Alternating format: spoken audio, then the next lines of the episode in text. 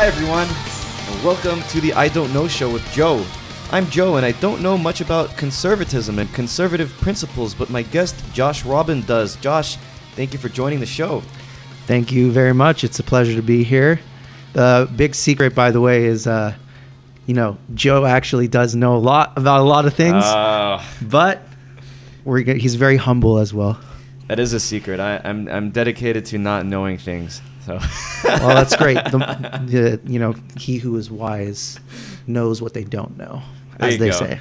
Well, I don't know that either. So, I'm, I'm a, I'm an unknowledgeable wise man. We could go around in circles in this, just continue over and over again. We can indeed, but I think the be- best place to start is what is conservatism, and what would you say is the defining principle or set of principles that comprise conservatism? Right. So I want to make sure that we clarify because there are a lot of different people who will say a lot of different things about what conservatism is. And also, there are a variety of different parties around the world that might call themselves the conservative party, but might Mhm. actually have very different beliefs. So I want to clarify this as the you know the, the typical American right Right. the the conservative view as uh, as it stands in our constitutional American system. Yeah. So I would say that some of the f- defining principles of a conservative value set would be limited government, hmm individual liberty. hmm Um, you know, we, we talk about in the Declaration of Independence, life, liberty, the pursuit of happiness. Speaking my language. Right. So this is this is the thing that's very interesting is that I think a lot of people who, who would describe themselves as liberal or libertarian or other uh, other things besides conservative, they would also say that they agree with those things. But I think Right. sometimes the the application of that in terms of how it's supposed to be practically enacted in a in the setting of a society and a government Yeah. is where there there might be some differences Right. um, free market economics, capitalism. That's another big part of uh, you know what what we would call conservative principles. I think in the country, and that's a, another area where I think you can distinguish yourself from somebody who might be considered liberal, or of course, of course, someone who's socialist, or um, you know even libertarian or anarchist or wherever you want to go Yeah. to the left or the right, fascist. Those are all you know typically not going to uh, subscribe fully to the idea of free market uh, capitalism. Right.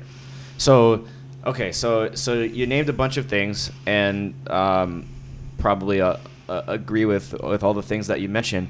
Um, but so conservatism, um, and, and again to clarify, we're we're talking about American conservatism.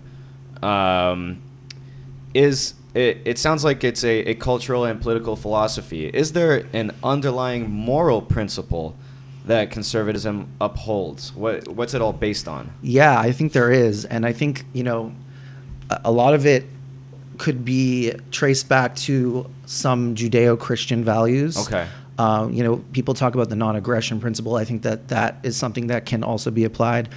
I would say there is a fundamental again to go back to the declaration there, there is a fundamental idea that i think really separates the conservative mindset from other political philosophies Mhm.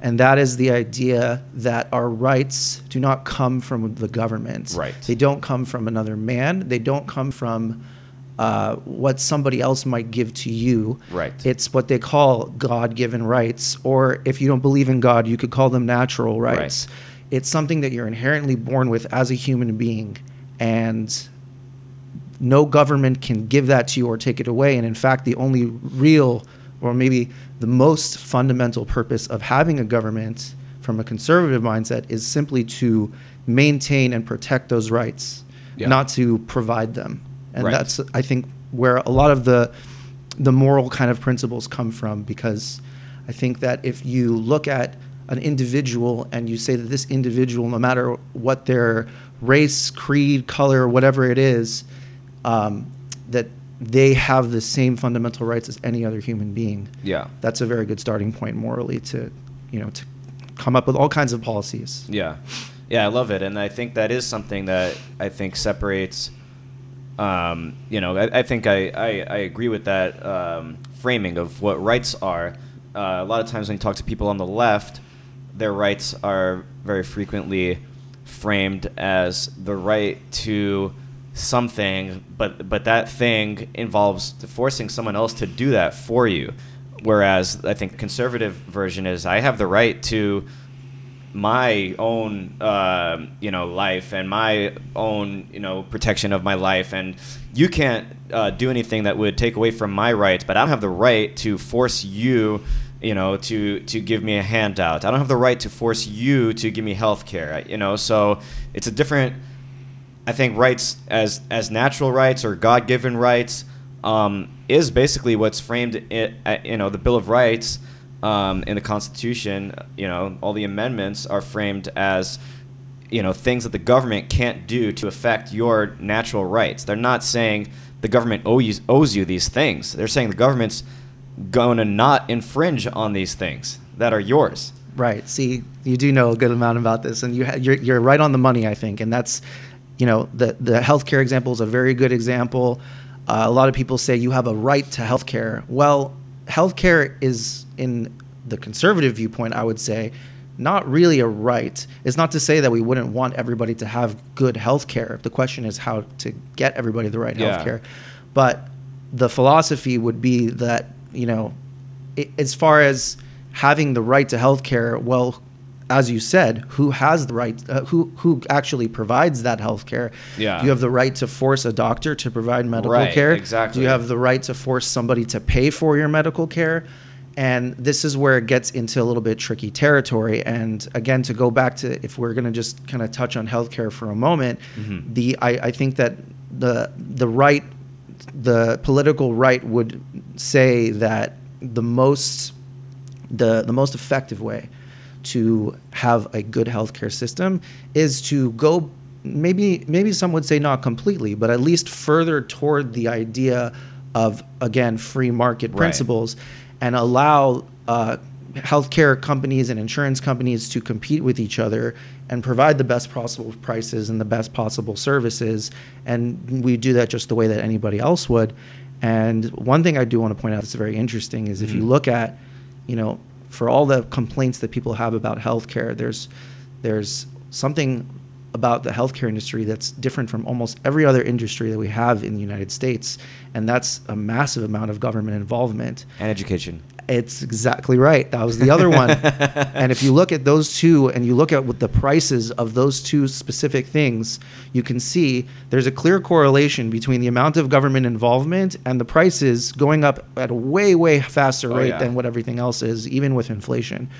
So, yeah, so going back to the idea of you know rights versus commodities. Yeah, um, I think I would say ver- even versus needs because I mm. think the left often conflates the two terms.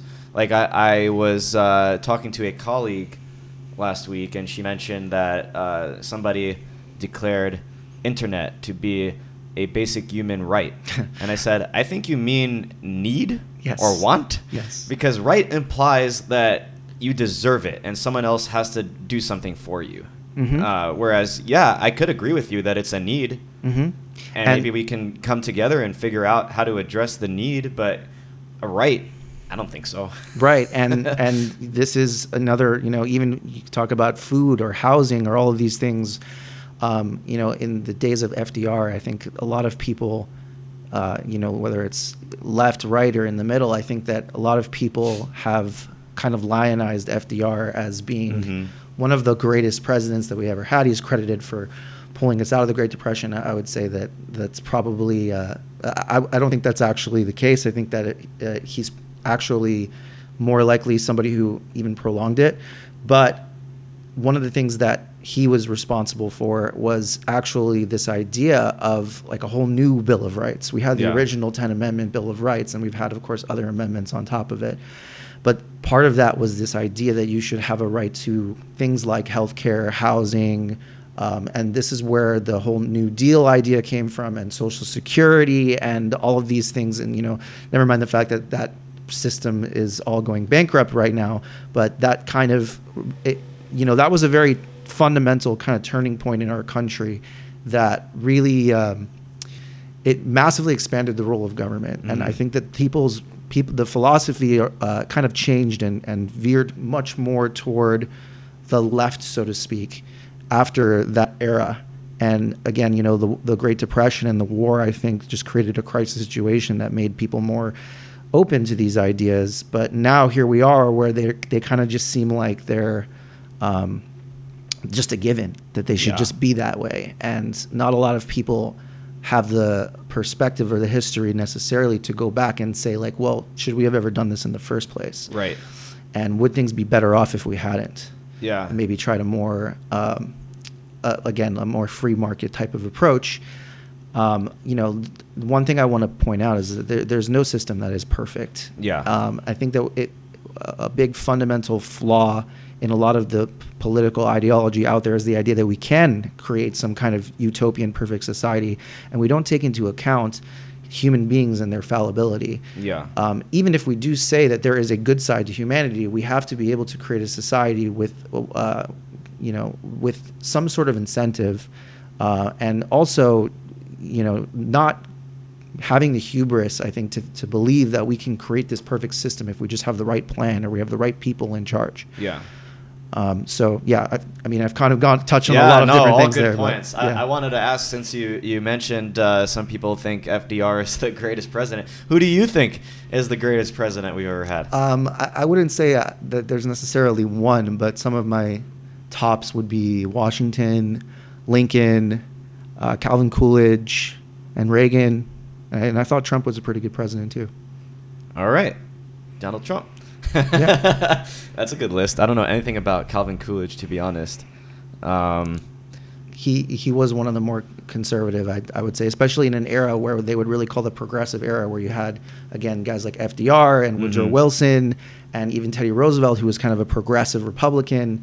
Um, these uh, that era really, I think, it, it's it's called the progressive era because it really kind of gave birth to a lot of these progressive ideas that have been taken and expanded upon even now to this day. And there's definitely a very uh, vibrant progressive wing in this country in terms of the political landscape. yeah, and there's progressive conservatives also, right? Is that a thing? Did I read that somewhere? um, I would say that there are maybe progressive Republicans. Again, like I Ah, said, okay. the, there was the Progressive Party even for like a, a hot minute over there in the early 1900s. But the um, the I would say progressive and conservative, those two ideas, I wouldn't. I don't think they really mix. right, they're the uh, oppositional uh, uh, Yeah. words. And it's not to say, just to be clear, that the idea of making progress is not something that goes along with conservatives. I think this is one thing that the left has done very, very well, is they use words in a very clever and efficient way, Yes. and and they call something progressive, and people say, "Oh, well, I'm for progress," and that's Yeah. great. Or you know, the Affordable Health Care Act. Oh, well, I love affordable health care, except Yeah. that maybe the progress isn't actually happening. You might want to call it like the regressive, Right. Or you might want to call it the not so affordable health care act. You know, maybe it's affordable for some people, but not for others. Right. So Yeah, and, and any anyone who's conservative is far right, you know, and MAGA uh, extremists. If you're if you're anti-abortion, then you're anti-choice. There is definitely a war of words. Yeah, right? a hundred percent. And it's important. It's not to say you know, uh, like uh, it's not to say that we shouldn't care about these things. I think that it's important because uh, getting the message across is at least half the battle. Yeah. And so, just a, a clarification point: Do you think uh, conservative values and conservative principles are they the same thing, or are those two different things? I would I would say they're they're the same. I mean, Okay. I, I, I use them interchangeably. Yeah. Um, you know, I think that your your values are maybe based on your principles, but it's it's essentially the same thing. Again, we're talking about things like uh, f- freedom, uh, equal opportunity. Another one that I haven't really touched on is like the idea of of you know making your own way. Or you could Yeah. say self reliance, That was what I was going to be. empowering individuals. Yeah. Right, because people say, you know, the flip side of of rights is responsibility, right? Like personal responsibility. hmm Uh, Yeah. yeah. Can you talk more about that? Yeah, so I think that the individualism versus collectivism argument is Yeah. really at the heart of this whole left versus right, at least in the United States, but I would say probably in other parts of the world as well. And the collectivist the collectivist mindset would would say that you know we have what's for the greater good of society and again in order to kind of decide that you sort of need some sort of elite or leading kind Yeah. of group of people or system in order to kind of make those decisions for the whole Yeah. Well, I guess their argument would be you don't you don't need elites, right? We have a democracy or a Republican uh, democracy or republic or whatever, and so. Um, you know, it's not just the elites making those decisions. We, the people, right? Right. So we're not living in a in a fascist dictatorship. It could be more to the collectivist side, for sure. Um, you know, we're we're somewhere in the middle, but um, I think even as a democracy or a representative republic, I would what I would really classify the uh, the United States system as it's supposed to be. At least, I would classify it as a constitutional republic, which is quite different from uh, a democracy. And this is one actual. This is a very important kind of nuance to understand. Um, but the the whole idea that somebody can make the decision for you or somebody else should be responsible for, for providing for you is i think much more f- of a friendly idea for people on the left. And it's not to say that like i as a person who you know would be more on the right it's not to say that i don't think that there's a place for that. I, I do. I wouldn't i wouldn't always go 100% i think there are people that would go 100% um, and you know maybe that would be the difference between someone who's more like of an anarchist or a libertarian versus somebody who's more conservative i don't think that there's anything wrong with the idea of having a safety net for individuals who are going through hard times. But i think that we have to be very careful with incentivizing people to continue because we have generations of people that are living off of the government and it's very hard to get out of that when you don't have you know some kind of pathway. I mean you know there are of course people that get out of that but what we have now are a lot of these kind of you know these these entire neighborhoods entire areas what they call like the inner city neighborhoods for example. There, there's there's poor education there's uh, poor economic opportunity there's poor law enforcement and poor govern uh, poor social systems. All of that creates a huge disadvantage um, and the irony is that those there are people that are still trying to rely on those systems and trying to put more emphasis on those systems Yeah. when they're clearly not working at least they're not working as well as people should uh, as people would like them to work Yeah. so I would say that the the whole idea that made you know one of the fundamental ideas that made America great is the idea of being able to pursue your your your the, having the freedom to pursue your own success in Right. life, whatever that means for you. And this is another thing about the difference between equality and equal opportunity, because what one person views as success may not be what somebody else views as success. So if some top-down government system is going to decide what is the best successful thing for everybody, that's not going to work for you because we're all very different people with different goals, different Yeah. characteristics, different mindset, different ideals. And everybody should have the freedom, the equal opportunity to pursue the goals that Yeah. they see fits most for them. And, and just to clarify, we're talking about equal opportunity under the law, Mm-hmm. right? Because you, you can't guarantee equal opportunity, right? But there shouldn't be any legal barriers to that opportunity. Yes, so that's the first place to start, of course. You know, and, I'd say economic opportunity is something that you're not going to have perfection on. Even in the law, you're not going to have perfection on. But again, um, when you have the ability to start your own business, the ability to try something, the ability to uh, to to work in whatever capacity you choose at whatever level that you you know, of course, you have to you have to do the work and build yourself up. Mhm. But I'm saying, you know, if you want to work, if you want to work 40 hours, you can work 40 hours. If you want to work 60 hours, you can work 60 hours. If you want to work at this job, you can work at this job.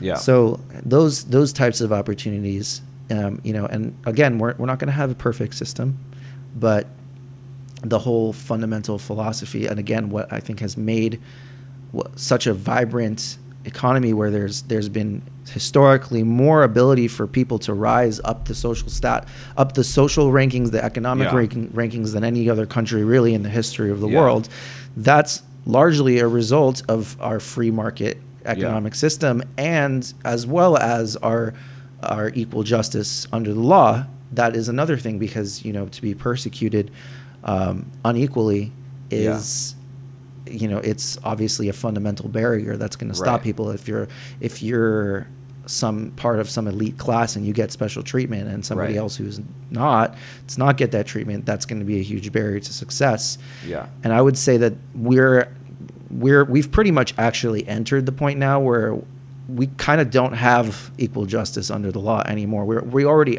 have, Yeah. you know, even if you want to talk as simply as the idea that like if somebody's a celebrity or if somebody's you know in the right government party and they're able to do something and get away with it, whereas somebody else does the exact same thing and they're not.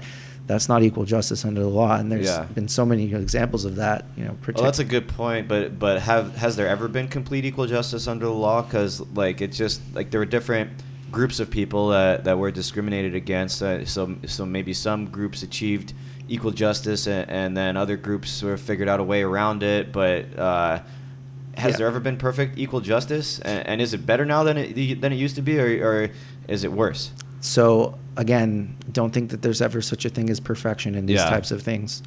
Have we made progress? Absolutely. I mean, we used to have slavery in this country. Yeah. We had a civil rights movement. Uh, You you touched on certain groups that were definitely persecuted in in a whole variety of different ways. And again, it's not to say that that doesn't exist at all anymore, but it's certainly uh, it's certainly we can see a clear uh, a, a clear pro, a clear progress throughout you know throughout And I, our I think what what makes the, the difference is that there's there's no or, or there's largely uh, not discrimination on the books. So if there are uh, you know people in certain political classes or, or wealth classes that are getting away with things, uh, it's not because there is a something explicit in the law giving them that privilege, but they just have ways to get around it, or they have good lawyers, or there's a loophole that they're taking advantage of. But it's not like Jim Crow laws. It's not like uh, something explicitly in the, the code of law that says, oh, you know, actually you're you're allowed to do, do this because you're Right. Nancy Pelosi or whatever. Right, right. Well, I mean, this is definitely something like you're touching on a very key thing here, which is the, the, the for the most part, I think it would be hard for somebody to find a law that's really a racist law. And this is Affirmative action. Yeah, well, we don't have that anymore. Right. So, uh, th- but you're right. I would say that that's that's one of those that, even though again it was uh, you know of course the the idea behind it was to help people of a certain race, but if you're not if you're viewing people based on on their race rather than on their merit, I I would say that there's a fundamental philosophical issue with that, and it's not to say that there aren't disparities as a general sense in the aggregate between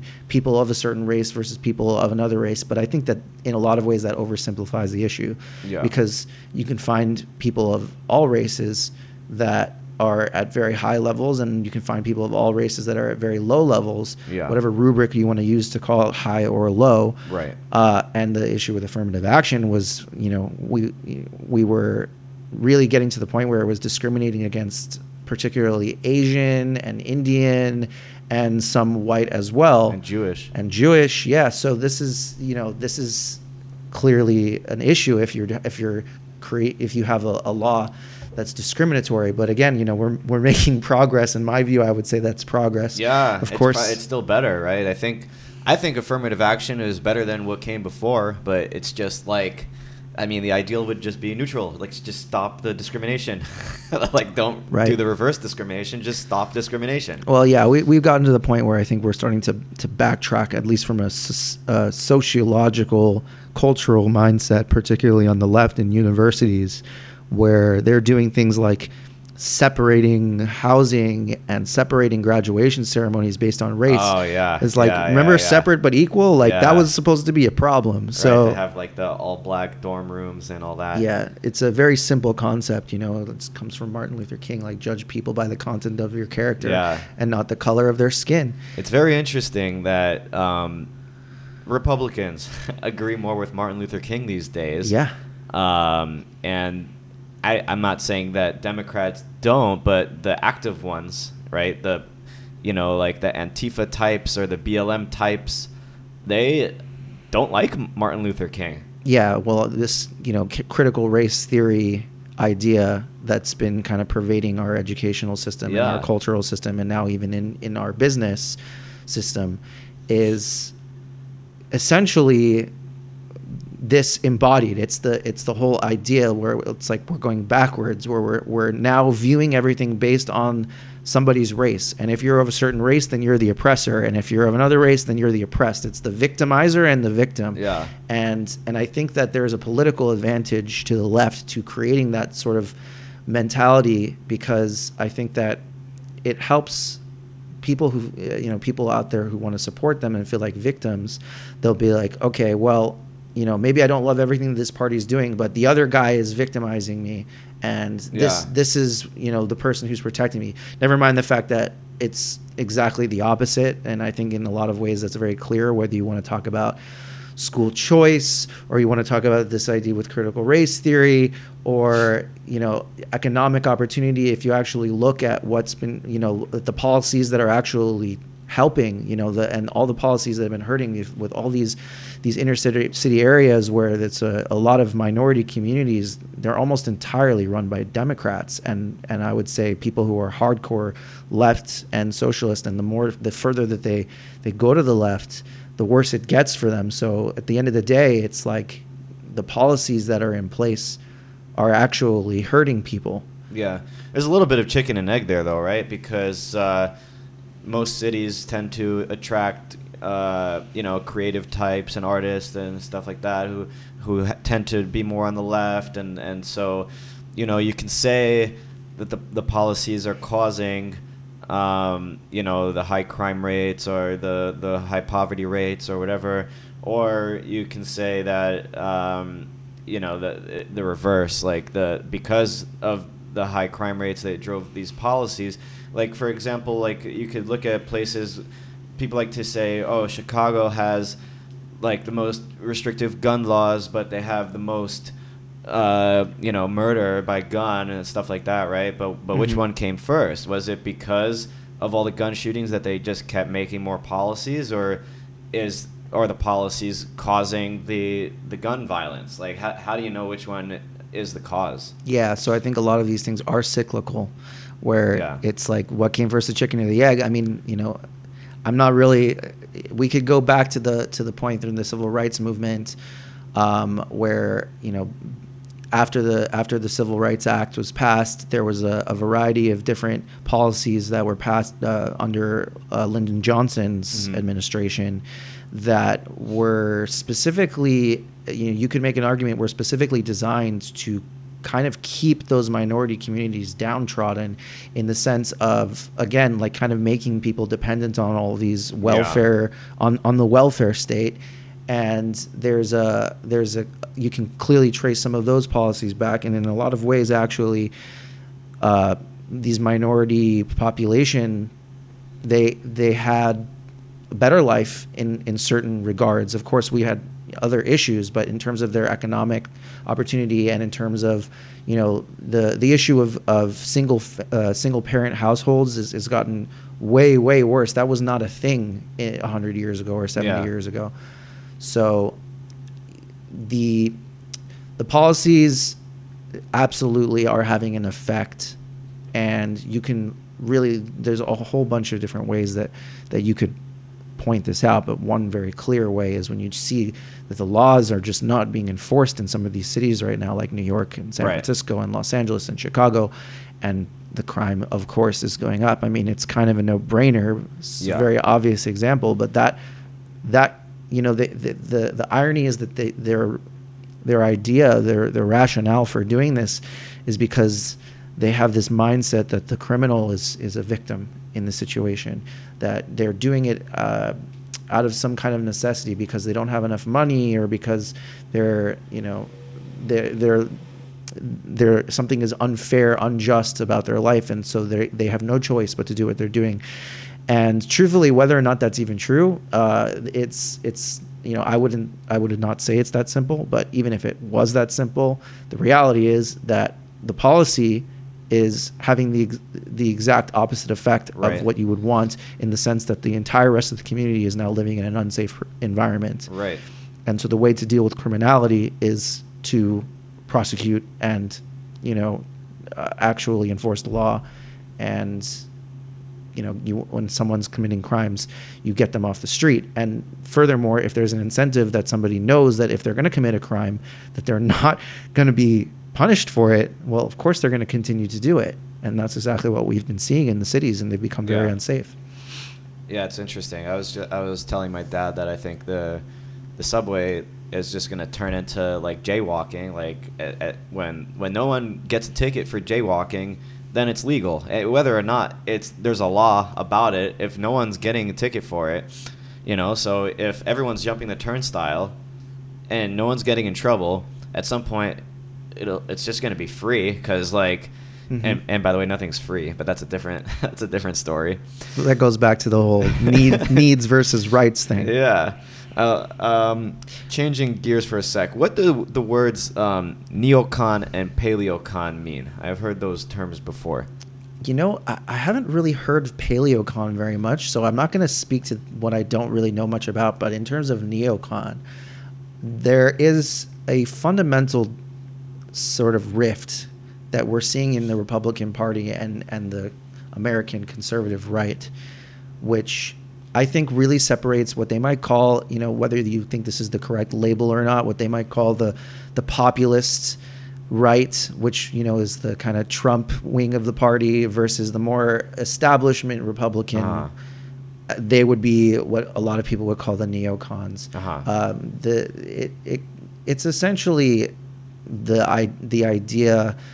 I think that there that America's role in the world that in terms of foreign policy and particularly involving the military should be much more involved. You know, this is the the supposed idea behind the kind of Bushite people that got us involved in in the Iraq War And that's the neocon Afghanistan position. That would be the neocon position. Uh, you know, there are people that would make the argument that it is a ridiculous label that shouldn't that, that, that doesn't make any sense, but it, it does. It, it when people say that they're they're particularly talking about like the more kind of warmonger people in the Uh-huh. party, the ones who uh, are more interventionalists in terms of their their view of the role of the American military around the world Uh huh.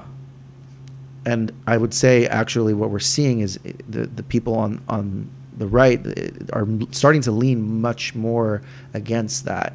Yeah. You know, I think the war in Iraq and Afghanistan really put a bad taste in a lot of people's mouths in terms of the the idea that like all the blood and treasure that was spent on those wars and, and for what and continuing to feed the military industrial complex which is also again like very related to this neocon idea is like okay well these people are are connected to an elite group of people. There's like a whole system of people that make money from war and so because they're making money from war they influence policy in a, in a way that continues to prolong wars to create new wars Yeah. etc and there there is something real there that that that does exist but then the question becomes like should we completely be not involved at all? And my viewpoint would be that i think that there's a, a clear middle ground. I don't i think that reagan's peace through strength ideal was was i think that was right on the money. Yeah. there's nothing wrong with having a strong military but the goal should should really be to avoid war.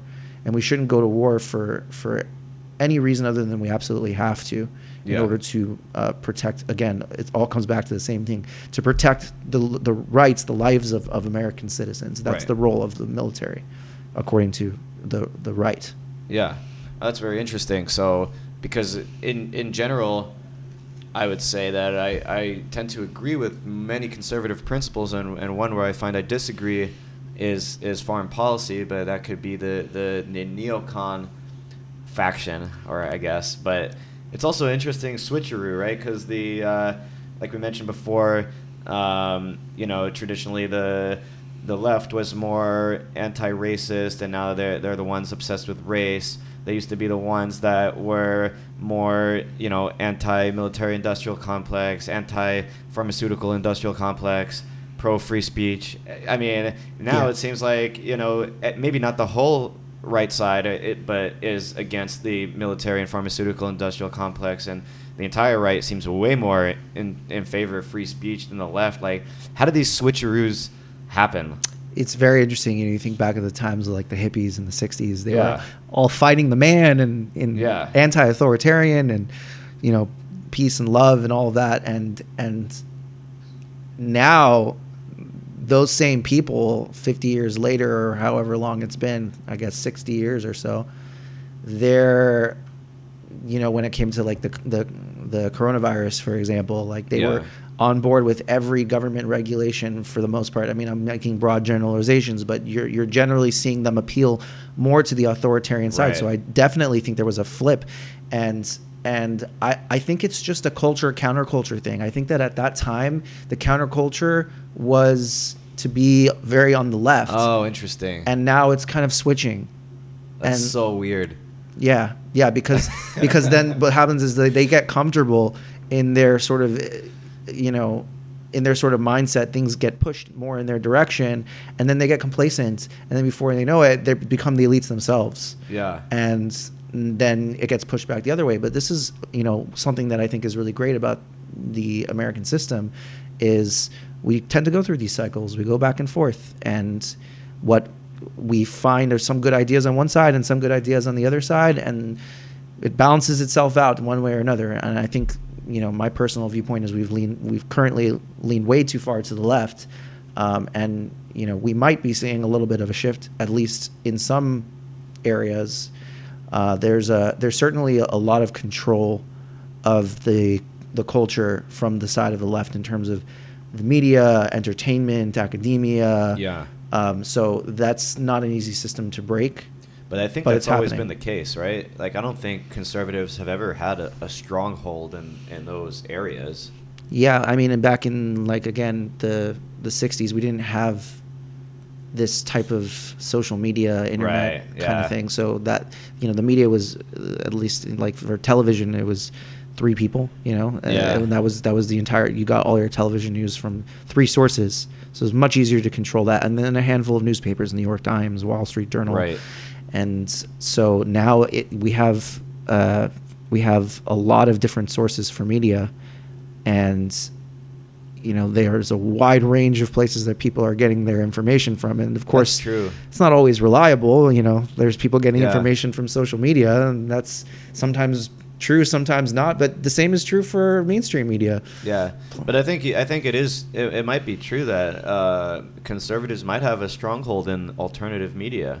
I, I think they do. I mean, if you look at Daily Wire is like, and The Blaze, Right. Like, Yeah, and these and you know these these guys doing these podcasts and one thing that's been hugely influential in terms of the media has been conservative talk radio. mhm. Um, oh yeah, you know there that was something that started I think around in the 80s. yeah.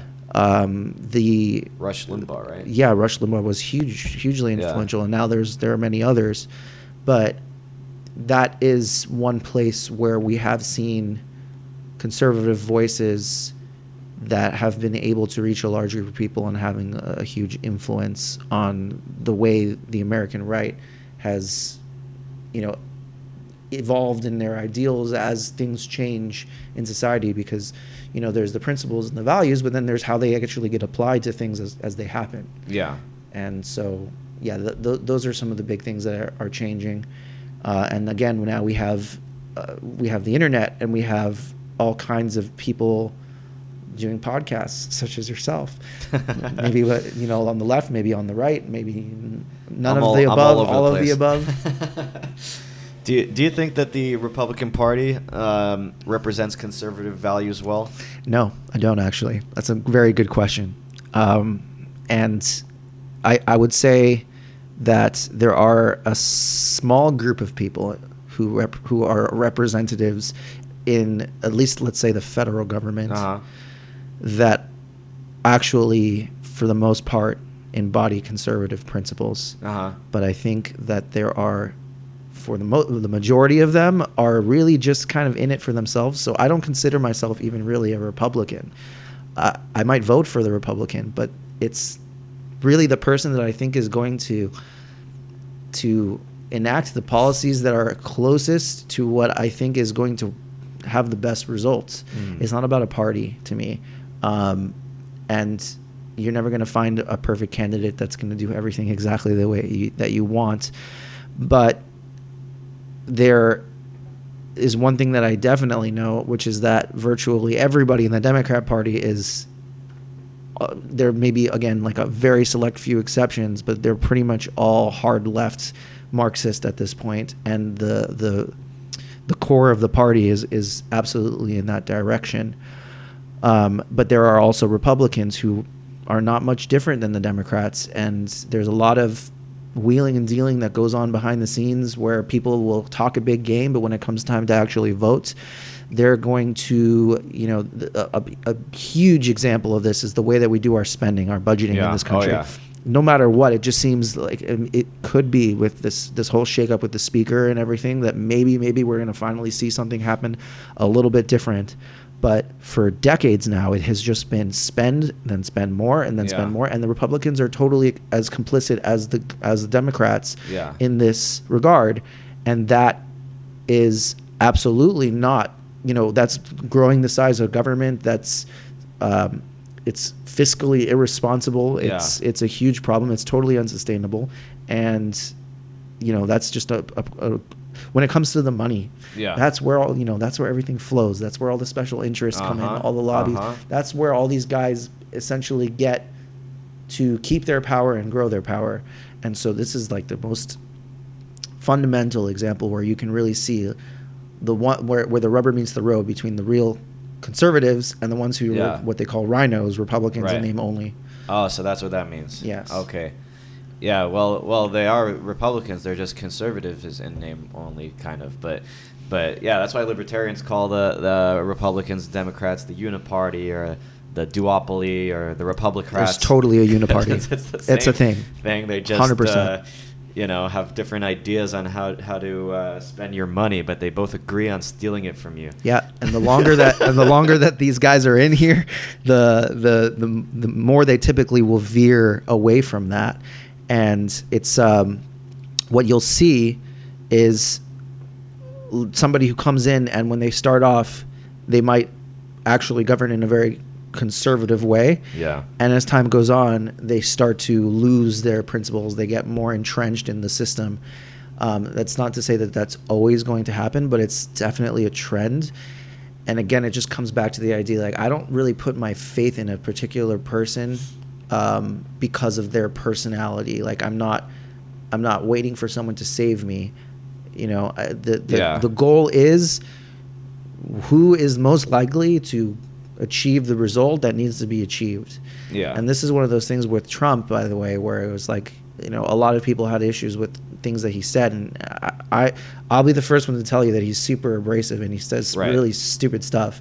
But at the end of the day, the Yeah. policies were closer to what I would consider conservative than anybody else, even though he isn't really Right. fundamentally a conservative. Yes. He's just in certain ways doing things that are more practical that end up being closer to what I would consider conservative policy. Yeah, I hear that.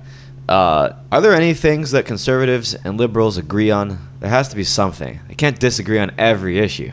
Yeah, well, I mean, we have bipartisan, uh, you know, sometimes we have bipartisan bills, but again, I guess we have bipartisan spending bills. That's not necessarily because conservatives Well, that's like agree with it. Republican, Democrat, right? But let, let, I'm saying just from Yeah. like a, a principle standpoint, like conservatives and liberals. Well, I think again the idea of, of life and liberty and pursuit of happiness. You know, like the, I think that the average person, I make a I make a very clear distinction between the the government officials that are running things that are Right.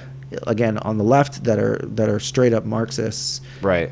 and the average person may be also straight up Marxist, but they're not all that. You know, and and they might just kind of be believing something uh, that somebody says and not realizing what they're doing and or maybe they don't agree with them and they're just voting for them because they think they're better than the other guy Right.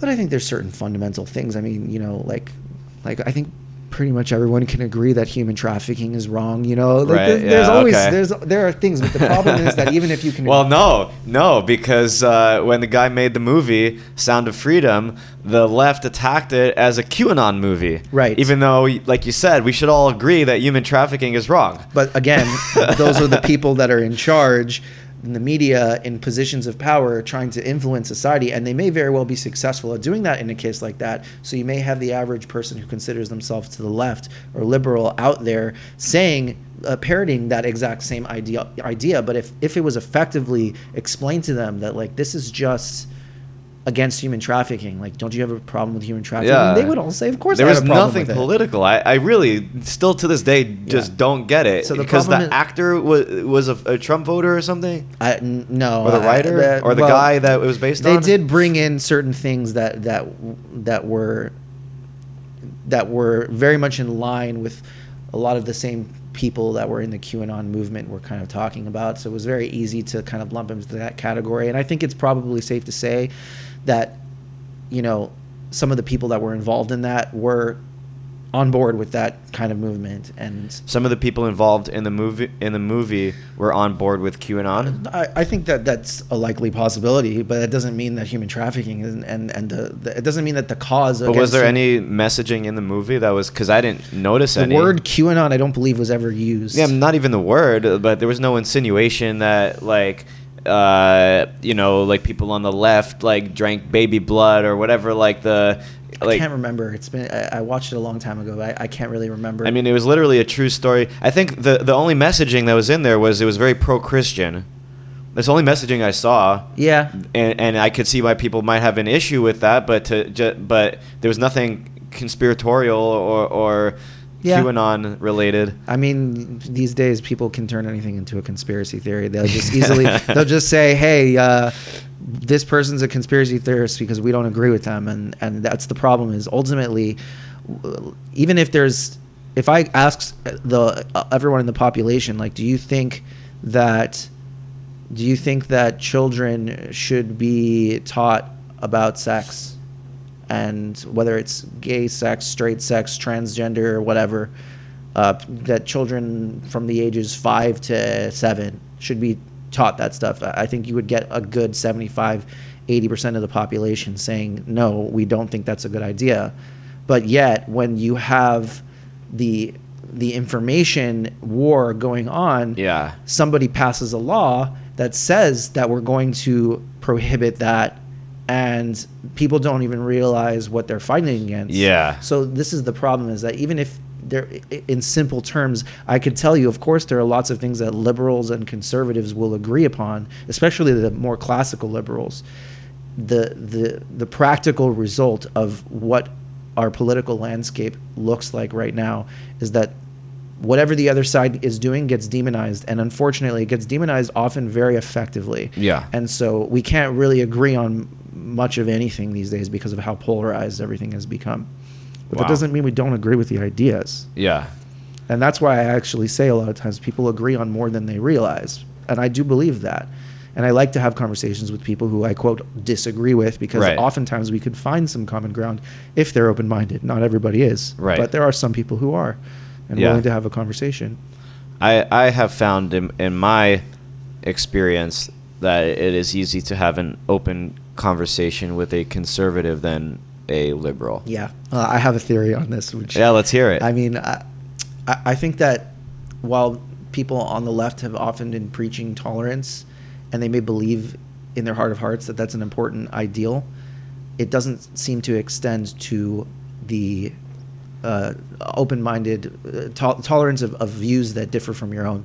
yeah. Uh, and and I actually think that this is something that has been reinforced by again the the the tight control that the American left has had and calcified over decades over media, over entertainment, over academia, and what ha- that has created is a situation where people kind of on the left kind of just walk around thinking that everybody should naturally just think exactly what Mhm. they've been hearing on on television and and you know on the late night talk show or whatever it is Yeah. and they've actually in many cases been led to believe that the other side is truly evil that not that, that they're Yeah. people that have bad ideas that you disagree with but that they're truly evil and they're bad people and that so they should be shut down and we shouldn't listen to them at all Yeah. and it's a fundamental different fundamentally different mindset and i do think that there is something to be said about the idea that if you have strong ideas, like you might find again that people on the right are generally, at least this has been my experience and apparently yours as well, are more open to having a conversation and debating a topic with somebody that they disagree with Yeah. than somebody on the left.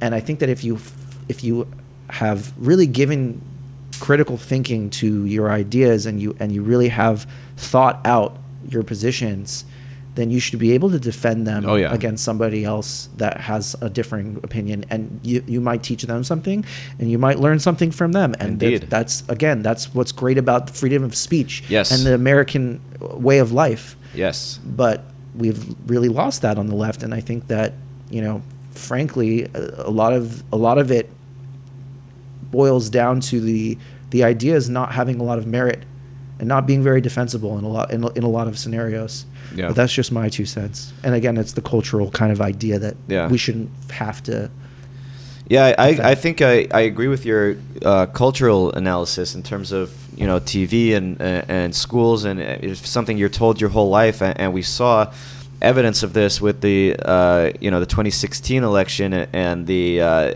no one really saw Trump winning um, and then when he did people were like shocked to the core because media is kind of represented by coastal elites as well as universities, and so um, it kind of came out of nowhere. And I think maybe people just think that they have the valid opinion, and someone else who has a different opinion is not someone with a different opinion. They're just wrong um, because obviously this is what we're surrounded with forever, so it must be the correct thing. Um, but I also wanted to clarify that I do have some great conversations with liberals, including on this very podcast. Yeah, I've been listening to that. Yeah. Yeah. but just in general, like you know, like the the people who come on this podcast are kind of a self-selected group of open-minded people that are willing to engage. Um, they're out there yeah, they are out there. and it's refreshing that there are you know when there are people out there that are willing to to actually discuss these topics in, and get deep with them and really try to pursue the closest thing that we have to truth because i think that's Mhm. what it's all about. Oh yeah, and that's what freedom of speech is all about and and i think that's something that's been really lost in in especially our modern society now. I think there are so many people out there that don't understand the value of freedom of speech. You know it's the first amendment for a reason. Mhm. and we would not have this system that we have today if not for that freedom of speech And Yeah. it's it, and of course a whole variety of other things but that's a Yeah. fundamental part of it it's very important yeah. I'm a huge fan of, of freedom of speech. Um, some would call me an extremist. I would call myself an absolutist. free speech absolutist. Yeah. I like that. I agree with you on Yeah. that. I think that the the only the the only thing that should not be allowed is when if there's a direct call to violence, a direct call to violence. Yeah. As in I want you to go out and kill all of those people. Yeah. Right? Okay, that should or if someone's making a direct threat like I'm going to do something to harm you. Well, the threat's different, right? Because if if I perceive that you're going to commit violence against me, then I should have the right to defend myself. So, yeah, I think a a plausible threat should be contained, but a call to action how do you prove it? I mean, it would have to be imminent. There would have to be extensive evidence. I might agree with you, but I think it would be hard to prove. Yeah, well, again, I think that it's got to be very direct, like basically what I just said. You know, that's and, and by the way, I- I'm not actually saying it to be clear. I don't want to get in trouble here now, but but generally, you know, this is like when you take the January 6th thing as a good example, right? Yeah. Um, there was no point where that was said or anything of the sort. Nobody ever said to. No, the guy who didn't get arrested said it. Uh, that that's true. I was talking about Trump. oh yes, Trump himself. You know, Trump himself uh, could be argued that he he didn't say anything quickly enough to try to stop it, but he definitely didn't say anything that provoked it. He specifically said, "What did he say? Peacefully, and patriotically, peacefully and your your- patriotically make your voices It's so heard." crazy that Nothing they take. Trump's like when he said, "There's fine people on both sides." That was the sentence right before Right that. before, yeah. was I condemn the white supremacists And after. absolutely right something like that Yeah. Yeah. and they take this one thing out of out of context. So, so when he said, uh, what was the thing he said on January 6th that they keep pointing to? It was like, fight, fight for, uh, yeah, maybe fight for your freedom or something. fight like for your freedom or something like that. And they completely disregard the point where he said uh, to march peacefully. like it's so yeah. crazy. And and and that's a perfect example of what I would say is still prote- But, but, protected but speech. Ray Epps did direct people to go in, or at least that's yeah, what he said, "I video. want you to march to the Capitol building." It's on video. And Alex Jones was on camera saying, "Do not go in." Yeah. And people try to blame things on Alex Jones. And he's literally holding a megaphone saying, "Do not go in." It's so crazy. Yeah, and people around Ray Epps when he was saying it were like, "Fed, Fed, Fed." Like Yeah, they knew, yeah, yeah, they yeah. knew there was something shady about it. But um, there yeah. was once upon a time where if you said Ray Epps on a podcast, they would get taken down. I think we're past that, right? I have no idea.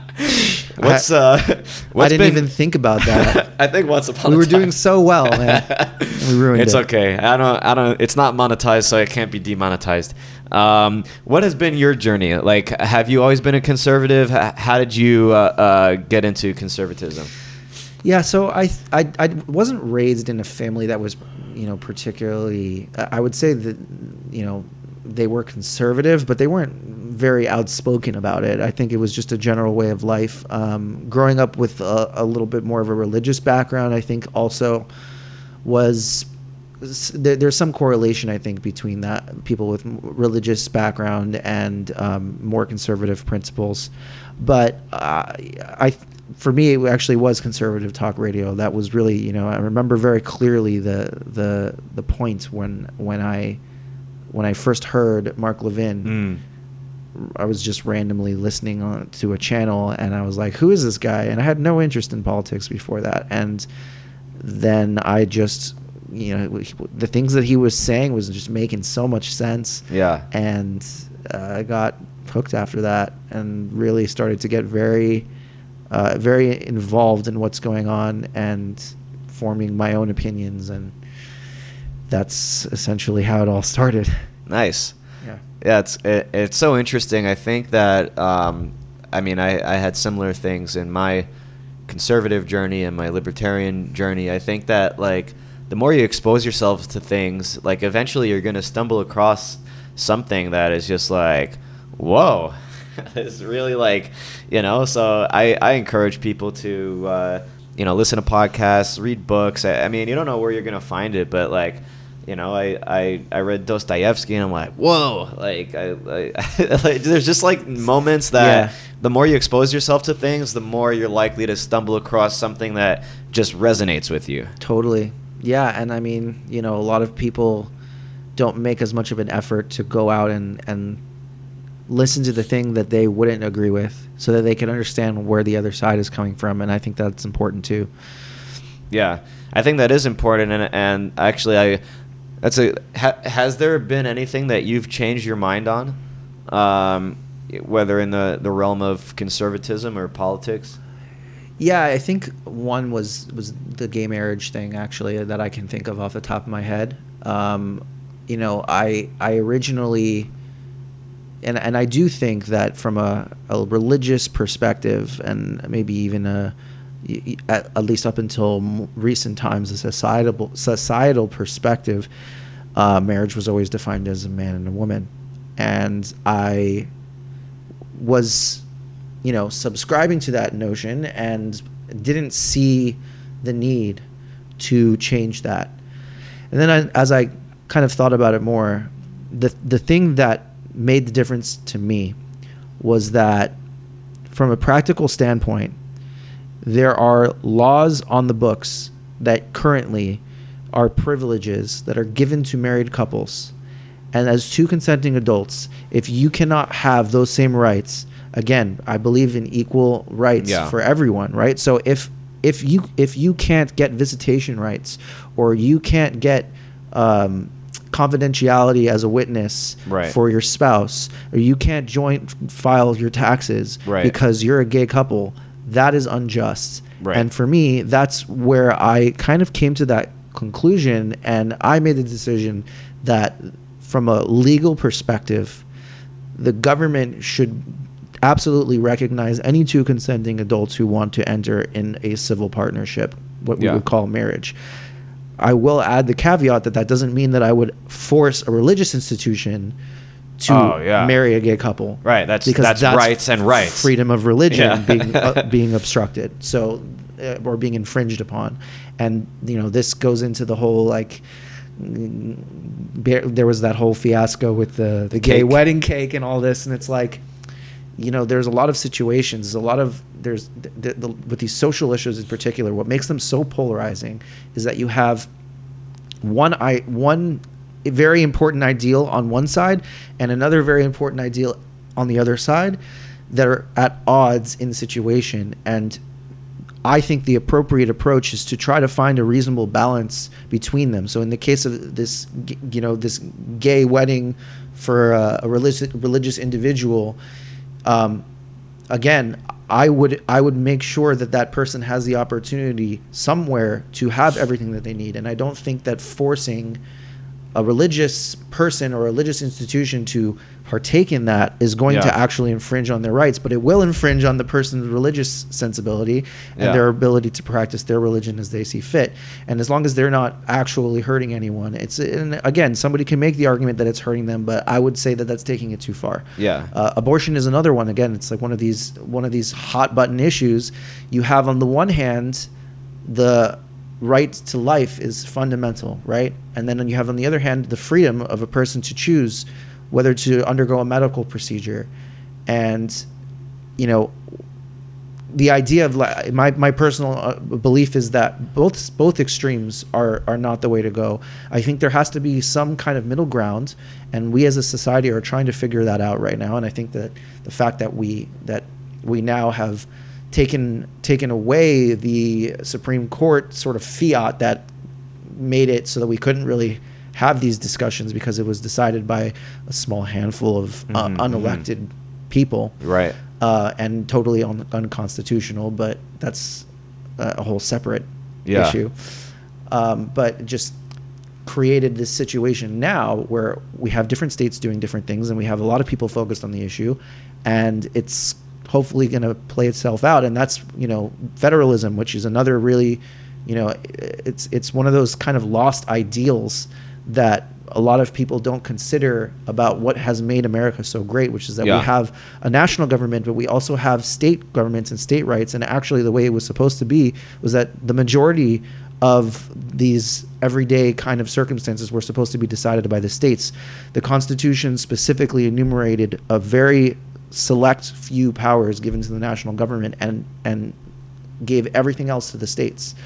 So they wanted to decentralize power as much as possible. And again, this is like these are fundamental conservative kind of principles that kind of dictate how I view what kind of policy decisions should be made. Yeah. So I went off a bit on a tangent there. No, it's a but, good tangent, yeah. and uh, I'll, I'll just say to the uh, the, the gay cake and the abortion. I, so the gay cake, I, I agreed with the outcome, but I disagree that it should be based on freedom of religion. I thought it should have been based on freedom of association, and freedom of association seems to be something that's been completely lost. And when we talk about First Amendment, you know, free speech gets upheld, freedom of religion gets upheld, but freedom of association gets trampled on all the time. And if I don't want to make you a goddamn cake, I don't have to make you a cake. And you can't force me to make you a cake, even if I'm not religious. You know, I got to say, you make a good point there, and I don't disagree with you at all. Actually, um, I think that the reason that people focus on the religious is just because it's a more glaring issue in this particular circumstance. But you're not wrong. I think that that's another important way to look at it. Um, forcing somebody else to do something is almost always not going to. It's not going to jive with the philosophy of Yeah. you know freedom and it's like you're you're taking away somebody's ability to choose. And uh, again, obviously, you know, there's limits to that. The limit should be when you're causing somebody else harm. Right. So, um, and this was a something that was litigated and relitigated in the courts and has come out in the favor of what we're both saying. So, Yeah. I think that's a good thing. Yeah, for sure. Josh, we're getting towards the end of our time. I want to thank you again for joining me.